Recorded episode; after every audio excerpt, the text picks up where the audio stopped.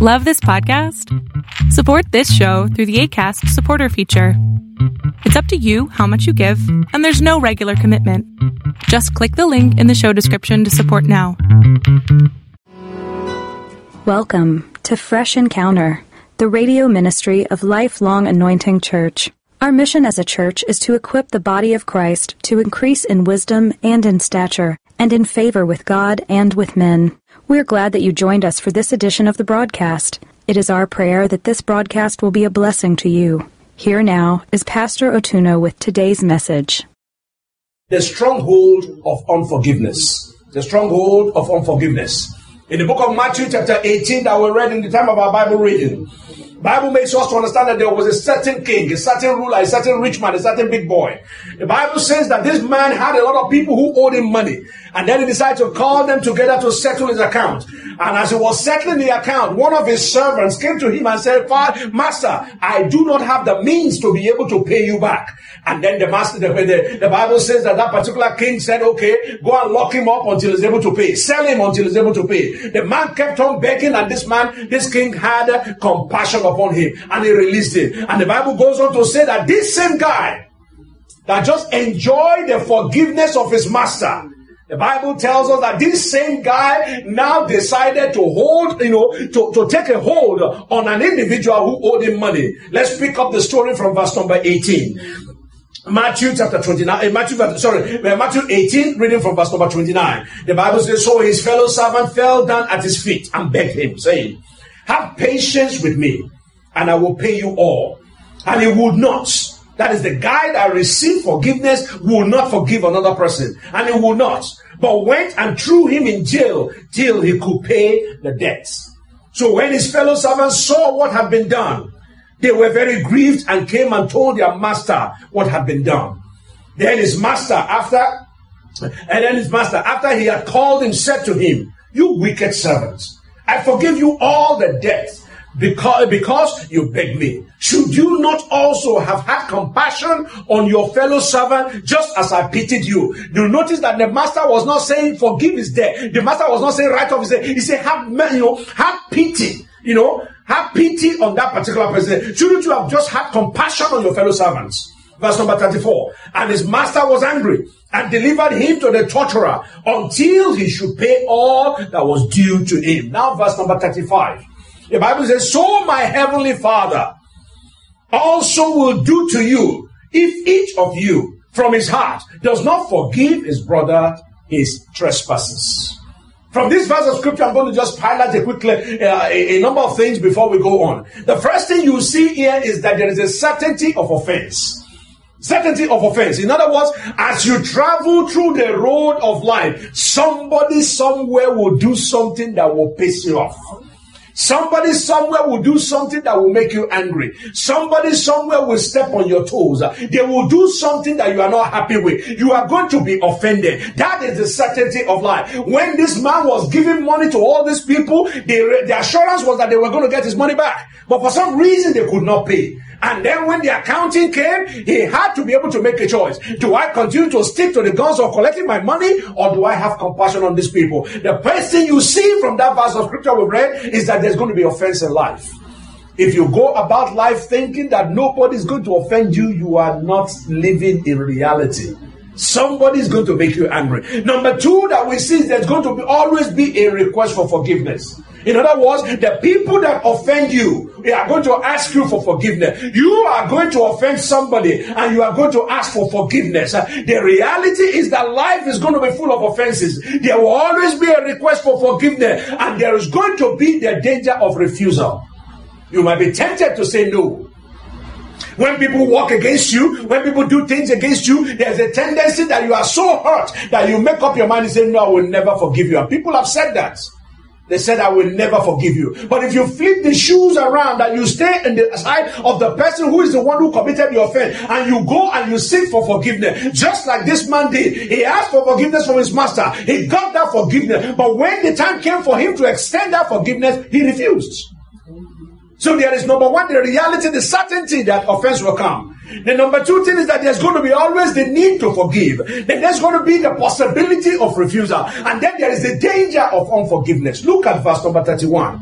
The Bible says, so when his fellow servants saw that what had been done, they were grieved. In other words, when there is a request for forgiveness, when somebody says, yes, I realize I've made a mistake, and I'm asking you to forgive me, and you refuse, there is always a grieving of the spirit that takes place. Because you wound that spirit when you refuse to let go. Not just when you are the one who is refusing to give, is refusing to extend forgiveness, even when forgiveness is not given to you. There is something that happens inside your spirit. There is a grieving that takes place in your spirit, and you begin to say, why won't you forgive me? So you see, number one, the reality, the certainty of offense. Number two, the request for forgiveness. Number three, the possibility of a refusal. Number four, the danger of unforgiveness. And number five, there's always a consequence for unforgiveness. When you refuse to forgive, it doesn't end the story. I want you to understand that. When you refuse to forgive another person, that does not mean that is the end of the story. The Bible makes us to understand that if you do not forgive, do not expect to be forgiven. And it's not just between you and your fellow man. God himself takes note of those kind of things. God himself pays attention to those kind of things. He said, if you refuse to forgive, our Father in heaven also will not forgive. So my brothers and sisters, we live in a very interesting time. And the reason we are talking about this particular thing at this time around now is because we live in a very, very unforgiving society. Our culture is so unforgiving, especially now in the Me Too movement, where everybody wakes up one day and remember what has been done to them 500 years ago, and they want to punish that person today. We live in an unforgiving society. Our society is a society that keeps a very good record of wrongdoing. They keep a very good record of wrongdoing. And please don't misunderstand me. I am not saying that the society should not keep record of criminals. I'm not saying society should not keep record of people who are misbehaving. Because unless you do that, you cannot protect law-abiding citizens if you don't keep record. If we don't know the people who are the troublemakers in our society, and we're able to make sure that they pay for their sins, if we don't know how to do that, our society will be lawless. But what I am talking about this morning is that a society that keeps record of wrongdoing for the purpose of revenge, a society that keeps record of wrongdoing for the purpose of destroying the other person, a society that keeps a record of wrongdoing so that they can make sure the other person does not move forward, is a society ready to create or to destroy itself. There is a problem when a society keeps record just for the sake of destroying one another. There's a problem. I've often joked, for those who are close to me, you notice I always say something about the fact that if you are running for office, take for example, you are running for the office of a dog catcher. Okay? You want to be the chief dog catcher in the city. And for some reason, maybe 50 years ago or 100 years ago, you took your chihuahua out and you are going for a walk. And your chihuahua decided to take a stool. Okay? And you forgot to bring that your nice looking things. You know how interesting thing, people don't want to clean the poop of their daughters and their sons, but they would like to pack the poop of dogs on the street. But that's a story for another day. Anyway, you forget to take your nylon bag to pack the poop of your chihuahua. Or you packed it and you refuse to dump it properly. And some yahoo somewhere saw you that you did not pick up the poop of your chihuahua or you dumped it in the wrong place. The day that you announce that you want to be the chief dog catcher in your community, that is the day that video will come out. That you did not dispose of the poop of your dog properly, or you did not pack the poop of your chihuahua when you were going. The point I am trying to make is this. People are now looking for the offense of other people with the intention to destroy. And let me repeat myself. I am not saying that the society should not hold people accountable. That's not what I'm saying. But I'm saying that when we hold things with the intention to destroy our fellow man, when we hold on to offense with the intention to be able to use it to destroy their lives, their family, and their livelihood, there is a problem. And before long, we are going to destroy ourselves. If you hold on to an offense for your brother, for your sister, your wife, or your co-worker, or the members of the church, you hold an offense against them with the intention of looking for the right time to use that offense to whack their head, we will soon destroy ourselves in the process. Because offense, when you do unforgiveness, it doesn't just end with you. It has this multiplier effect. The point I'm making is that we live in a very unforgiving society, and the result of this very destructive spirit of unforgiveness in our culture is evident in the way that we are now a very polarized society. Polarized society in the sense that nobody wants to talk to each other. The one who thinks that is right and the one who thinks that is not, those two people don't want to talk because everybody wants to be right. Because as a result of our corrosive tendency of not letting things go, it has seen in the way that the groups in our society refuse to talk to each other. Husband and wife refusing to forgive, children refusing to forgive their parents, and you see that a marriage relationship that started with love now ends up with people trying to not just separate but tear themselves apart. They will now take their own children and use it as a weapon against one another. That is the result of unforgiveness that is going on in our society. And if this unforgiving spirit is transferred to the life of an individual, the life of that individual becomes very, very toxic. When families live a life of unforgiveness, what you find is that there is a family breakup. Because if I offend my brother and I offend my sister and we refuse to forgive one another, relationship cannot thrive. The family unit will break up. If you see it in the church will break up. When people refuse to let go, the family unit will break up. When individuals live a life of unforgiveness, you will see that they become disconnected. Nobody wants to associate with somebody that continues to bring up the mistake that they made 2,000 years ago or 3,000 years ago or just yesterday. Every minute I say I am sorry, you will bring up something because you want to use it as a weapon. When such things happen, people live in disconnection and isolation because nobody wants to relate with you. Apart from the disconnection and the isolation, individuals who live a life of unforgiveness become very bitter and they become very angry. Because they don't have their way.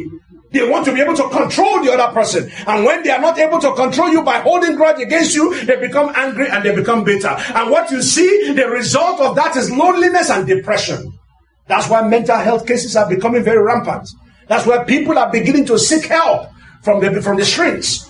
Because unforgiveness results in loneliness and depression. And the more depressed and lonely people become, the more meaningless life becomes. And that's why the rate of suicide is gradually going up. And it's not just suicide among adults. It's suicide among children. When children don't know how to let go. When children don't know how to forgive. When children don't know how to be able to move on. You'll find that life becomes depressing and lonely. And as a result of loneliness and depression, you'll find that life becomes meaningless. And when people become meaningless, they begin to do stupid things. All because they will not forgive. All because they will not let go.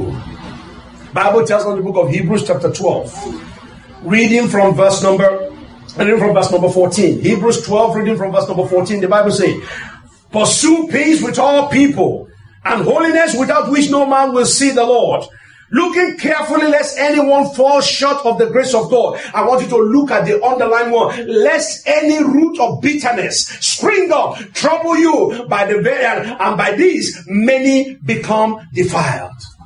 When you keep bottling these things up, when you keep holding on to the things that are not supposed to be held onto, when you refuse to let go, the Bible said that you plant a seed of bitterness in your spirit. And when that seed of bitterness begins to take root, you will find out that it will defile everything you do. It comes out in your word. It comes out in your action. It comes out in everything you do. Your relationship becomes toxic just because you will not let go of the things that you're supposed to do. The Bible is simply telling us, let go. Say, live in peace.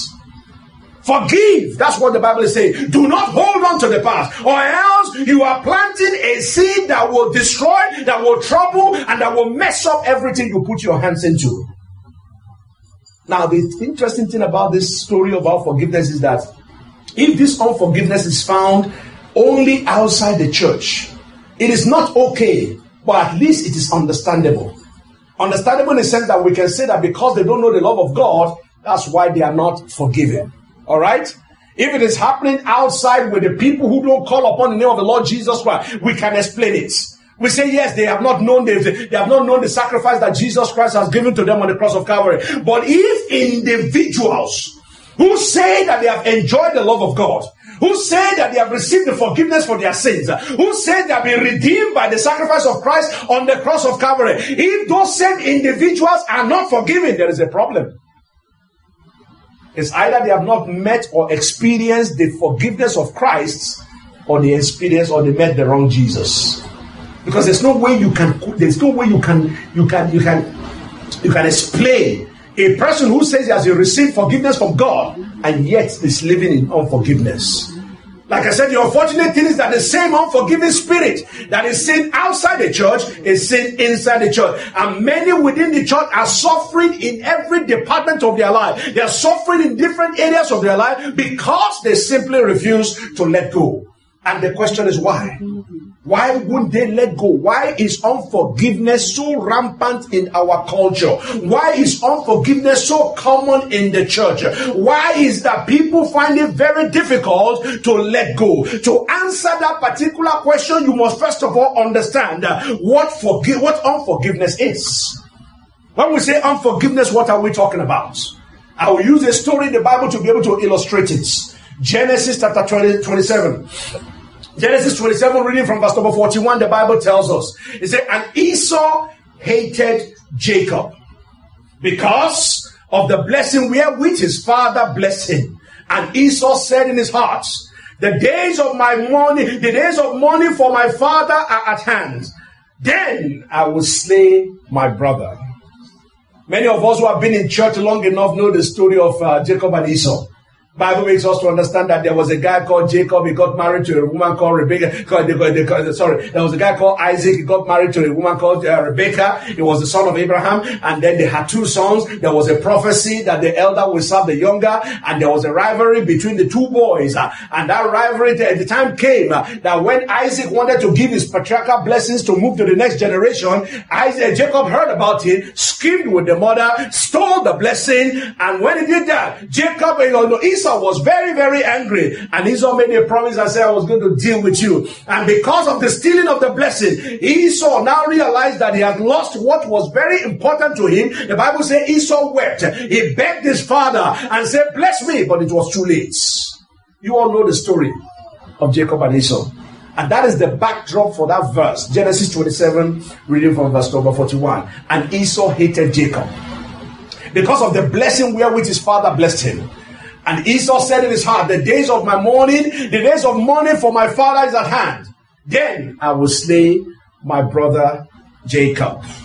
In other words, Esau was saying, you have done your own. I am coming for you. I will not forgive you. You have stolen from me. My father will soon die, and I will get my pound of flesh. I will get my revenge. So in other words, what is unforgiveness? Number one, unforgiveness is a conscious decision. That's what it means. I want you to look at the verse of the scripture in that verse number 41 of Genesis 27. You will notice, you put it on the screen, you notice I underlined it. And Esau said in his heart. Esau said in his heart. In other words, he made up his mind. This guy you stole from me. You did something that really, really touched the nerve of my being. You really did something that hurt me. And I will not let it go. He said, Esau said in his heart. That means Esau made up his mind. Esau made a conscious decision that I will not let you go. He made a decision that he will do. He will react to what Jacob had done to him. Esau made a conscious decision to hold on to the offense of his brother until such a time when he's able to fight. So you see, unforgiveness is a decision. You make up your mind that this is what I want to do.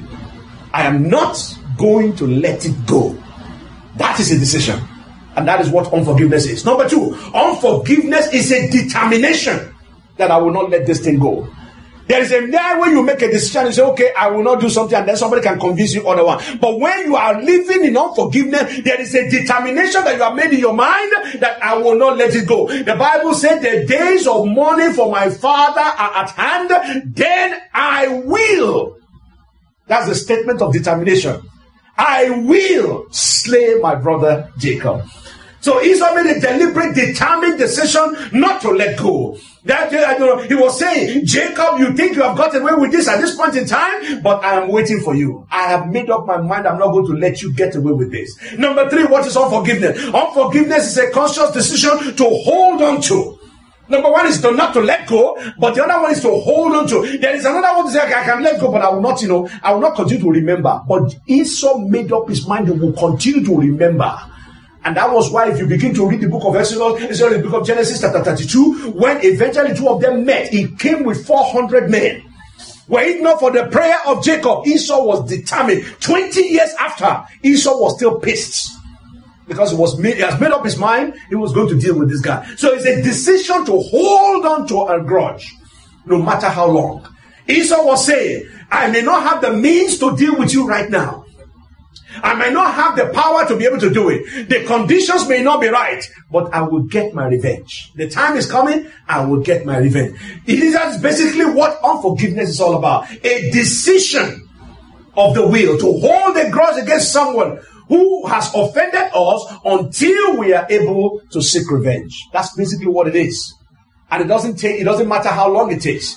The more you keep repeating, and then you notice, look at the nations that fight each other. Look at the cultures that fight each other. Look at the race that have one thing against each other. You begin to wonder, what has that person done to you? You cannot explain it. But it has been transferred from one generation to the other, to the other, to the other, because there is an unforgiving spirit that has taken place. And I remember one man of God saying to another particular person of a different faith, he said, as long as we are not willing to forgive, we will continue to send our sons and daughters to die on the altar of what they have no clue how it started. And that is what is happening. When we refuse to forgive, a lot of things go wrong. So back to our question, why is unforgiveness so common in our society? Why is unforgiveness so common in the church? Why is it very difficult for people to forgive? Let me suggest to you that for you to be able to know, forgiveness is very difficult. People find it very difficult to forgive because we do not want to give up that feeling of power that we have over somebody. When somebody has wronged you, and that person knows that they have wronged you, and you know that that person has wronged you, it has a kind of a power over that person. Because every minute of the day, you can remind that person, that's what you did this time. That's what you did this time. You can always keep that person on the defensive. That's one of the reasons why people don't forgive. Number two, people don't forgive because it gives them a feeling of righteousness. You wronged me. I am better. I am the one who is righteous. You are the sinner here. You are the terrible one. And that is why they continue to do it. And this happens especially in marriages and relationships. Say you catch one of the partners involved in a particular sexual or whatever activity, and then the other one knows about it, and they refuse to divorce. But every day you keep telling, that's what you did. There you are now looking at those women again. That's what you did. Now you are now spending the money. That's how you spend all our money. Now, you keep reminding that person. You keep letting them know you are the terrible one in this particular marriage. I am not the one. I'm the good guy. You are the bad guy. So that's why people don't forgive. People don't forgive because it gives them leverage. It gives them leverage. In other words, they can use it as a bargaining chip. If you can do X, Y, and Z, then you should not be complaining when I'm doing X, Y, and Z. Okay? People do not forgive because it gives them a satisfaction of revenge. They are looking for an opportunity to make that person suffer. They are looking for an opportunity to make sure that the other person does not enjoy the life that they are supposed to enjoy. People do not forgive because it's a convenient excuse. Why did you come out late? After all, you have been coming late all the time. Why did you spend the money? After all, you emptied the bank. Why are you talking to that man? After all, you talk to that woman. It's an excuse to do the things that we want to do. It's an excuse to live the way we want to live. That is why we do not forgive. We do not forgive because we see it as a sign of weakness. Somebody does something bad towards you. Somebody have offended you. You feel that if you forgive that person, you are indulging that person. That you are the weak one. And if you want to be strong, you have to hold your ground. And that is what is killing a lot of relationship in our community today. People do not forgive because they see it as a sign of weakness. And most importantly, people do not forgive because they lack the understanding of the effect of unforgiveness in their own individual life. So we talk about forgiveness a lot in the church, but many don't really understand it. And before you can truly forgive, before you can truly let go of something, you must understand what forgiveness is and what forgiveness is not. If you don't understand the difference, you will continue to confuse it and you will not be able to forgive. If you are truly going to forgive, you must know what forgiveness is not. And forgiveness, number one, is not excusing the wrongdoing of the other person. In other words, somebody has done something wrong to you. Forgiving that person does not mean that you are excusing that person's behavior. You are simply saying, in spite of your bad behavior, I am willing to let go. And that's why the Bible tells us that while we are yet sinners, Christ did what? Christ died for us. He did not die for us because we are good. He died for us even knowing that we are going to nail him to the cross. So forgiveness is not excusing wrongdoing. Forgiveness is not denying reality. It's not denying that something evil has not happened. It's not denying that you have not been offended. It's not denying that you have not been hurt. It is simply saying, in spite of the offense, in spite of the denial, in spite of the anger, in spite of the pain that you have caused me, I am willing to let go. So their forgiveness is not acting, it's not docile tolerance. In other words, it does not mean that you are willing to accept any crap that anybody dish to you. That's not forgiveness. But forgiveness is saying, I know that you are doing all these things, but I'm not going to be tied down by your own action. Forgiveness is not the same thing as reconciliation. Please understand that. The fact that I forgive somebody does not mean that that person becomes my best buddy. Please understand that. The fact that I forgive somebody does not mean that we are going to now begin to have lunch together. I forgive somebody does not mean that you are not going to be the person that I'll be my BFF. No. Forgiveness is not the same thing as reconciliation. Forgiveness is not forgetting. The fact that I forgive you does not mean that I forgot the things that you did to me. The fact that I forgive you does not mean that I forget that you are a selfish human being.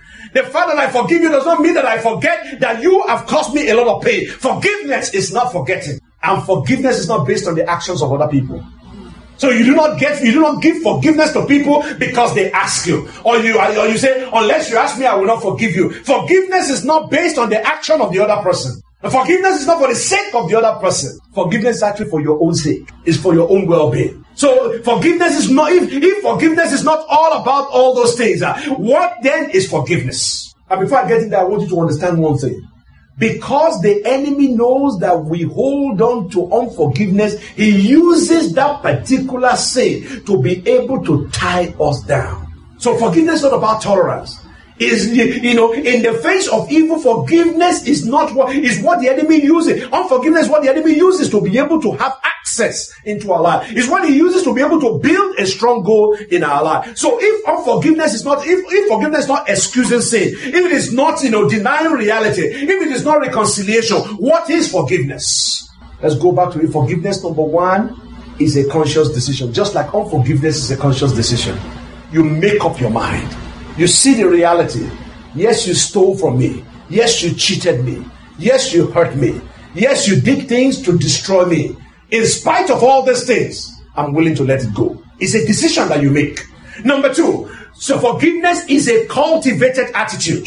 It's an attitude of the heart. It's a settled way of thinking. It's a way that you say, I know how I'm feeling about this. I know how I want to react about this thing, but I'm making up my mind that that's not the way I'm going to react.